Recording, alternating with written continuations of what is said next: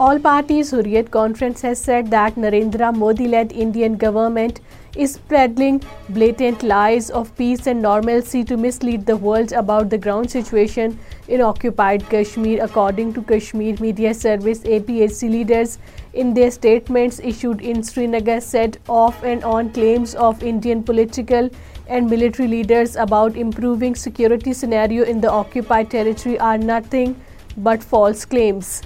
Students' wing of Jammu and Kashmir Democratic Freedom Party has said that the sanctions against the political leaders and organizations by the Indian government cannot defeat them from pursuing their goal of freedom.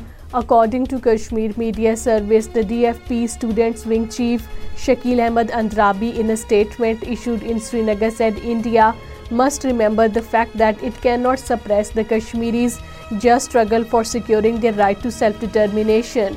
Jammu and Kashmir Youth Social Forum has expressed serious concern over the plight of the Kashmiri political prisoners languishing in different jails of the occupied Kashmir and India. According to Kashmir Media Service, the JKYSF chairman Maulvi Musaib Nadwi in a statement in Srinagar said that thousands of Kashmiris, including APHC leaders, were languishing in jails on fake charges.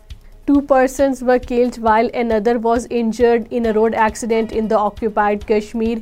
Meanwhile, a 19-year-old youth laborer by profession ended his life by hanging himself in Patan area of the Baramulla district. 5 Muslims who were tied to a pole and publicly flogged in the Indian state of Gujarat have refused to accept monetary compensation from the policemen involved in the brutal act. According to Kashmir Media Service, the Gujarat High Court was informed that the victim Muslims flogged in the Khera district of the state have refused to accept the monetary compensation. Due to pressure from the Hindutva organizations, a Pune-based institute cancelled an award given to a Kashmiri journalist, Safina Nabi, on the eve of the ceremony held today. According to Kashmir Media Service, Safina Nabi was selected for a media award instituted by the journalism school run by the Maharashtra Institute of Technology World Peace University. However, she got a rude shock as her award was cancelled ahead of the ceremony.